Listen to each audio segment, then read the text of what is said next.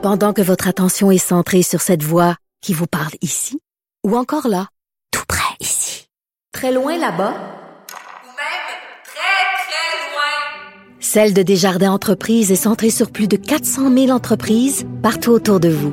Depuis plus de 120 ans, nos équipes dédiées accompagnent les entrepreneurs d'ici à chaque étape pour qu'ils puissent rester centrés sur ce qui compte, la croissance de leur entreprise. Politiquement incorrect. Joignez-vous à la discussion.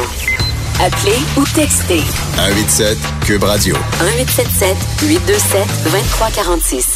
On parle beaucoup des nouveaux arrivants, des néo-québécois, de l'immigration ces temps-ci, comment les intégrer, est-ce qu'on devrait en avoir plus, moins, mieux les intégrer? On parle des signes religieux. Tu sais, j'avais envie de parler justement avec euh, avec un Québécois, euh, ben nouvellement arrivé, là, ben, ça fait déjà quelques années qu'il est ici, mais avec un immigrant. Et je suis tombé sur un livre qui est sorti il y a quelques années que j'avais dans ma bibliothèque et j'ai relu des bouts, j'ai relu des extraits et j'avais le goût de vous présenter cet invité-là. Euh, L'homme s'appelle Paul Micaille, il est immigrant originaire d'Égypte. Il a écrit il y a quelques années un livre qui s'appelle Les insolences d'un importé. J'aime bien ça, Les insolences d'un importé. On disait ça, c'est un importé avant. Alors, je vais rien vous citer euh, des extraits de ce livre-là rapidement avant de passer à mon invité. La religion doit rester du domaine privé. Pour les jeux, il y a le parc et le casino. Pour le hockey, le patinage, il y a l'aréna. Alors, pour la religion, il y a l'église, la synagogue ou la mosquée, en plus du domicile familial. Point final. Alors il dit, mes parents m'ont souvent dit que j'avais des responsabilités envers moi-même, notamment celle de me défendre. Je crois que toute nation d'accueil, tout pays d'accueil a envers elle-même cette responsabilité. Il faudrait demander à certaines personnes ce qu'elles attendent pour devenir culturellement québécoises ou leur demander pourquoi elles rejettent la culture du Québec après avoir fait le choix de s'installer au Québec. Écoute, c'est quelque chose. Alors, j'avais le goût de discuter avec lui de, tous les sujets là, qui, qui sont dans l'air ces temps-ci. Donc, Paul Micaille, euh, auteur des Insolences de n'importe qui est avec nous. Bonjour, M. Micaille. Bonjour, M. Martineau. Bon matin et merci de votre invitation. Ben, merci beaucoup. Euh, votre livre est sorti il y a quelques années, en 2015, c'est ça? 2013, fin 2013, puis 2014. Euh, OK, ça avait été reçu comment? C'est parce que euh, vous êtes quand même assez, c'est assez raide ce que vous dites. la, la, religion, c'est chez vous, à la mosquée, à la synagogue ou à l'église, euh, pas dans l'espace public. Ça a été reçu comment, ça? écoutez, c'est pas, en fait, c'est pas compliqué. Vous aviez fait, vous aviez eu l'amabilité de faire une, petite chronique sur mon livre. Et ça avait suscité beaucoup de réactions à tel point qu'il y avait, euh, j'ai reçu une invitation pour faire une conférence au, musée de la civilisation de Québec. Ah oui? Oui. Et, euh, donc c'était euh, c'était lors de la semaine d'action contre le racisme. OK, mais, mais vous, vous êtes originaire d'Égypte. Est-ce qu'il y a des gens que vous connaissez de la communauté, je sais pas, arabo-musulmane ou tout ça, qui n'étaient pas contents de ce que vous avez écrit? Honnêtement, non, parce qu'écoutez, euh, du, euh, du, côté de mes parents, euh, mon père et ma mère, on est, on est de confession catholique. Bon, pas nécessairement pratiquant, on s'entend. Donc, donc c'est clair que mes parents, dans le temps de mes parents, il y avait quand même pas les problèmes qu'il y avait en Égypte. Aujourd'hui, les communautés chrétiennes, bon, c'est, c'est, je sais pas qu'ils sont à tous les jours ostracisés, mais il y avait à l'époque une certaine séparation entre l'Église puis l'État, mais ça a changé avec. c'est très difficile maintenant la situation pour les chrétiens en Égypte, là c'est pas facile, effectivement. Il y a eu des, euh, bon, il y a eu des, églises qui ont été. Je pense que ma mère connaît a une connaissance qui a été qui a, été victime d'un d'un commando euh, islamiste et bon. Euh, donc on a on a des raisons de craindre, pas de craindre l'islam, mais de craindre l'islamisme. On n'est pas fou, parce qu'on se fait attaquer en disant vous êtes islamophobe, mais quand on voit ce qui se passe dans plusieurs pays avec la montée de l'intégrisme islamiste, je trouve qu'on a, on a des raisons d'avoir des craintes puis d'avoir un peu peur. Ben, vous savez, euh, le, comment est-ce qu'on les intégristes, l'intégrisme religieux, ça le dit, il y a le mot intégré. Donc, oui. c'est pas ces gens-là qui veulent s'intégrer, ils veulent au contraire que la intégrer la religion au cours de justice et à l'éducation. Donc, il faudrait que la religion envahisse l'État. Donc, dorénavant, un juge ben, ça, ça, euh, ne va pas rendre son, son verdict en fonction du, euh, du texte de, de, de, de, loi. En fait, le texte de loi, ça va devenir pour eux le Coran. Oui. Donc, euh, c'est effectivement, est-ce qu'on veut...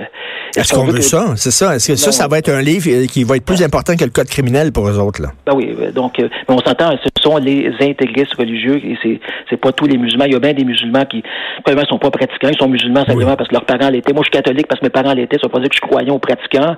et ceux qui se pratiquent, ben, ils ont le droit puis ils dérangent personne. Puis bon, et c'est pas tous les musulmans qui vivent qu'avec des musulmans, qui donc tu sais la communauté musulmane, il faut, faut faire attention là. C'est euh, la communauté musulmane, comme n'importe quelle communauté, elle est, elle est diverse. Elle il y a, toutes sortes de courants là-dedans. Il y a des gens qui sont plus intégristes, il y a des gens qui sont modérés, il y a des gens qui se foutent totalement de la religion aussi.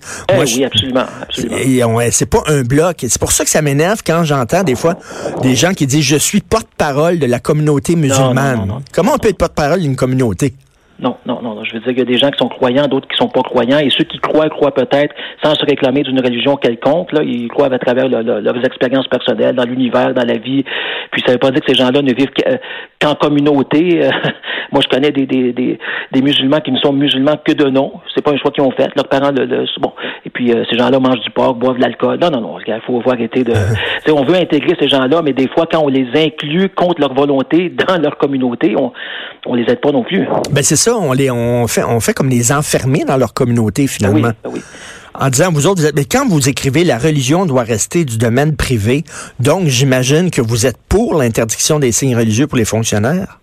Écoutez bien, M. Martineau, moi j'ai peine à croire que ce débat dure et perdure. Je peux, je peux pas croire. Je vais vous dire ce que j'en pense brièvement. Écoutez, travailler pour le gouvernement, c'est pas un droit c'est pas une obligation. Là. On n'oblige personne à devenir un fonctionnaire. C'est un privilège. On, va se le dire. Là. Moi, je connais bien du monde qui, ont des jobs qui accepteraient volontiers de réduire leur salaire de 4 5 000 puis avoir le fonds de pension, la relative sécurité d'emploi. Tout. C'est un privilège. Mais par contre, payer des taxes et des impôts, ça, c'est une obligation. Pour bien des individus, c'est une contrainte. Donc, en retour de ces impôts et de ces taxes, les gens ont le droit d'obtenir des services. Ça, c'est un droit, c'est pas une faveur.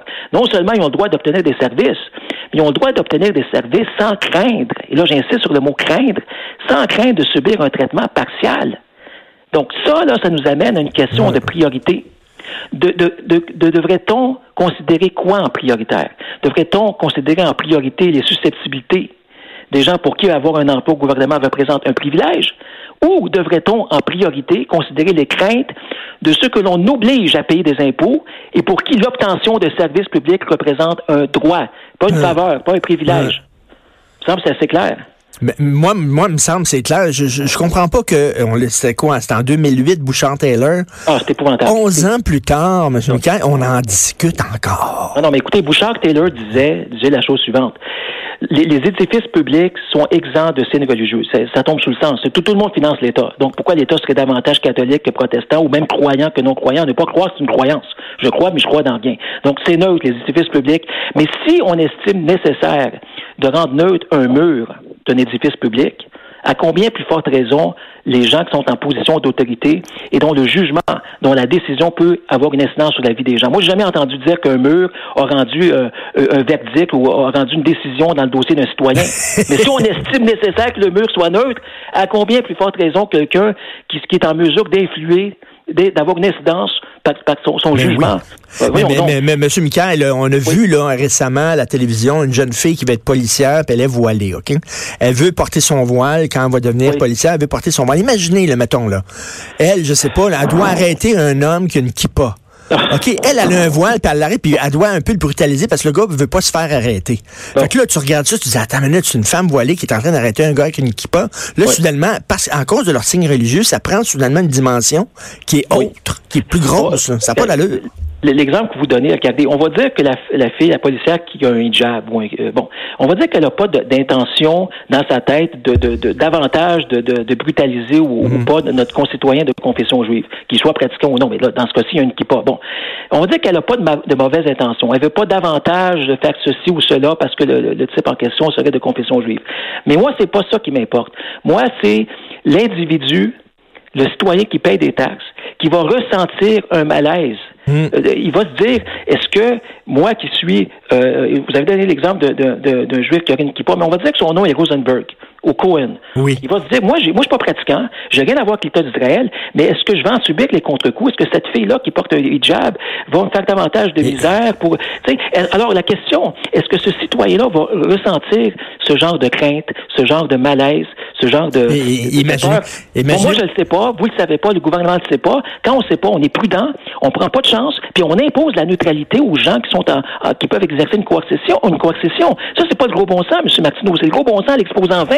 Ben oui, ben oui, c'est le gros bon sens l'exposant 20. Puis là, regardez, là, on, mettons une femme, une femme voilée là, qui porte un, un hijab, elle est, dans, elle est en procès. Puis là, elle arrive dans le tribunal, puis là, le, le juge, il y a une kippa. Ben oui. Tu sais, voyons donc. Ben oui, ben oui, ben oui, ben oui. Non, regardez, euh, ça, ça, écoutez, moi j'espère que le, le, gouvernement Legault, moi écoutez, je suis un libéral, je, je, et les gens qui me, qui me, connaissent savent que je suis libéral, mais au, au niveau des signes religieux, je, je pense que le, le, Parti libéral s'est complètement déshonoré. Ben, complètement? C'est épouvantable, c'est épouvantable. Il y, a, il y, a, une limite à faire de la partisanerie euh, sur le dos de l'intérêt public, sur le climat social. Ça ne fait qu'envenimer le climat social.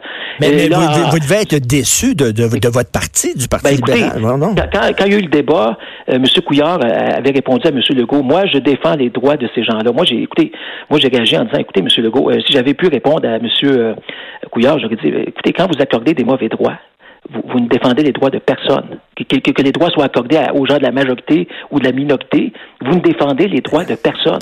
Mais monsieur, monsieur Mikaï, comment ça oui. se fait? Ben, là, je suis content de vous parler, puis je suis content oui. de vous mettre en onde, puis comment ça se fait que lorsqu'on veut discuter avec des gens de la communauté arabo-musulmane, on invite tout le temps des femmes voilées, comme si... Puis les gens comme vous, les gens comme vous, vous êtes originaires d'Égypte, on les voit pas à TV, on les ouais, entend pas. Ben, euh, regardez, c'est parce qu'on n'est pas vraiment intéressant. On est, on est, euh, la plupart, on est, on est de confession euh, catholique. Ou ma mère était catholique, mon père était orthodoxe chrétien. Donc, on n'est pas, on, on, fait pas partie de, on n'est pas tellement problématique. Puis bon, puis la plupart des, des, des on n'est pas nécessairement pratiquants ou croyants. Oui. On s'est un petit peu fondu. Dans non, mais c'est ça aussi la communauté là, arabe au Québec. On dirait que la, oui. dès qu'on veut parler à une arabe, on va prendre une femme voilée, mais à un moment donné, elle est variée, cette communauté-là. Regardez, Pourquoi? monsieur, c'est le même, c'est le même problème avec les, les, les, immigrants en général. À chaque fois qu'on demande à quelqu'un de se prononcer sur le niveau de tolérance ou d'intolérance des Québécois, des Canadiens français, soyons plus précis, on interroge toujours des gens fraîchement arrivés. Mais comment ces gens-là peuvent se prononcer? Ça fait, ça fait trois, quatre mois, six mois qu'ils sont, oui. sont, là. Ou bien on interroge des gens qui sont peut-être au Québec depuis cinq ans, huit ans, mais qui vivent en vase clos, qui n'ont pas beaucoup d'interaction avec les Canadiens français. Euh, c'est comment tu peux te prononcer? Ben, on peut dire la même chose des enfants de la loi 101. Les enfants de la loi 101, on les, on les interroge pas énormément quand. Parce qu'ils sont intégrés, donc. Euh, ah oui, ils sont pas. Sont pas problématiques. Et, et, écoutez, une fois, je suis allé dans une école, je l'ai déjà raconté ici hein, en ondes, il y avait des casiers des élèves, une école élémentaire, puis il y avait un drapeau différent sur chaque casier, un drapeau mexicain, un drapeau haïtien. Mm. Puis là, je disais à la prof, c'est quoi ça? Elle dit, ah, ça, c'est leur, leur pays d'origine. Le petit vient du Mexique, on a mis un drapeau mexicain, puis le petit vient d'Haïti, on a mis un drapeau haïtien. Puis moi, j'ai dit non, il devrait avoir rien qu'un drapeau, c'est le drapeau du Québec. Ben, c'est tout. Regardez, vous, vous êtes québécois, vous n'êtes pas un québécois originaire d'Égypte, vous êtes québécois. Ben, C'est-à-dire, officiellement, j'étais un immigrant. Je suis venu au Québec quand oui. j'avais 10 mois. Mais euh, je veux dire, mes repères, écoutez, que j'ai ben, toute ma nostalgie dans ma tête, dans mon cœur, c'est le Québec. Je veux dire, quand j'étais jeune, c'est l'hiver, c'était du hockey, puis l'été, c'était du baseball. Quand j'étais jeune, j'écoutais passe-partout. Euh, mais, mais, mais, mais, ces gens-là, pour les intégrer, il faut leur dire, vous êtes québécois, puis il va falloir à un moment donné que tu, que tu laisses un peu tomber ton pays d'origine, puis que oui. ton pays, c'est ici? Oui, mais je veux dire, je veux vous dire une chose. Euh, écoutez, la, la, la, la responsabilité ou je veux dire, la, la, responsabilité est un petit peu partagée. Je veux vous dire, il y a des mmh. choses qui n'aident pas non plus. Euh, on peut, on peut, euh, on peut reprocher à certaines personnes de ne pas faire un effort euh, pour s'intégrer. Moi, écoutez, les choses ont peut-être un petit peu changé, mais dans les années 80, je me rappelle, il y avait du monde qui était au Québec depuis 15-20 ans puis qui parlait pas un, un maudit mot de français. C'est pas, pas acceptable. Mais regardez, les enfants de la loi 101. Euh, ces gens-là sont pas tous des immigrants. Les gens qui sont issus des minorités, c'est pas tous des immigrants. C'est pas parce que la peau noire que t'es né en Afrique. Donc, il y a des gens oui. qui sont nés au Québec ou qui sont arrivés en très bas âge. Ils ont été socialisés puis scolarisés entièrement au Québec. Ces gens-là n'ont pas de problème de reconnaissance de diplôme, sauf que euh, ils se font souvent étiqueter puis ils parlent très bien français, ils sont souvent étiquetés comme néo-québécois, comme allophones, comme ethnie, membres de communautés. Bon, ça, ça, ça, ça aide pas à ces gens-là à s'identifier comme vous... québécois. Ça, ils vont finir par intérioriser qu'ils ne sont pas québécois. Et vous savez, il y, a, il y, a, une étude, il y a un an ou deux, qui, qui, qui, est sortie et qui révélait que les enfants de la loi 101 ne se sentent pas, euh, ne se sentent pas québécois. Ils sont pas pur laine. Ils n'ont pas mmh. la nationalité canadienne-française. On s'entend.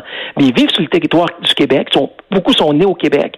Ils, transigent avec l'État québécois, ils payent des impôts, reçoivent des services.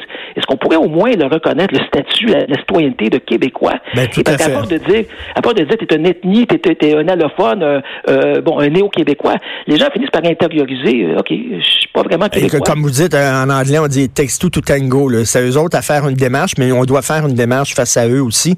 J'encourage tout le monde à lire votre livre. On doit certainement pouvoir le, retrouver en librairie, dans les bibliothèques. Les oh, insolences, les insolences d'un importé, c'est vraiment, c'est super bon ce livre-là. On va se reparler, Monsieur Paul Michael. Merci beaucoup. Merci, merci à vous, merci, M. Matelot. Merci. C'est le fun de parler à des, à, des, à des gens comme ça. On les entend trop peu. On s'en va tout de suite à la pause. On revient avec notre ami Stéphane Roy. Vous écoutez Politiquement Incorrect.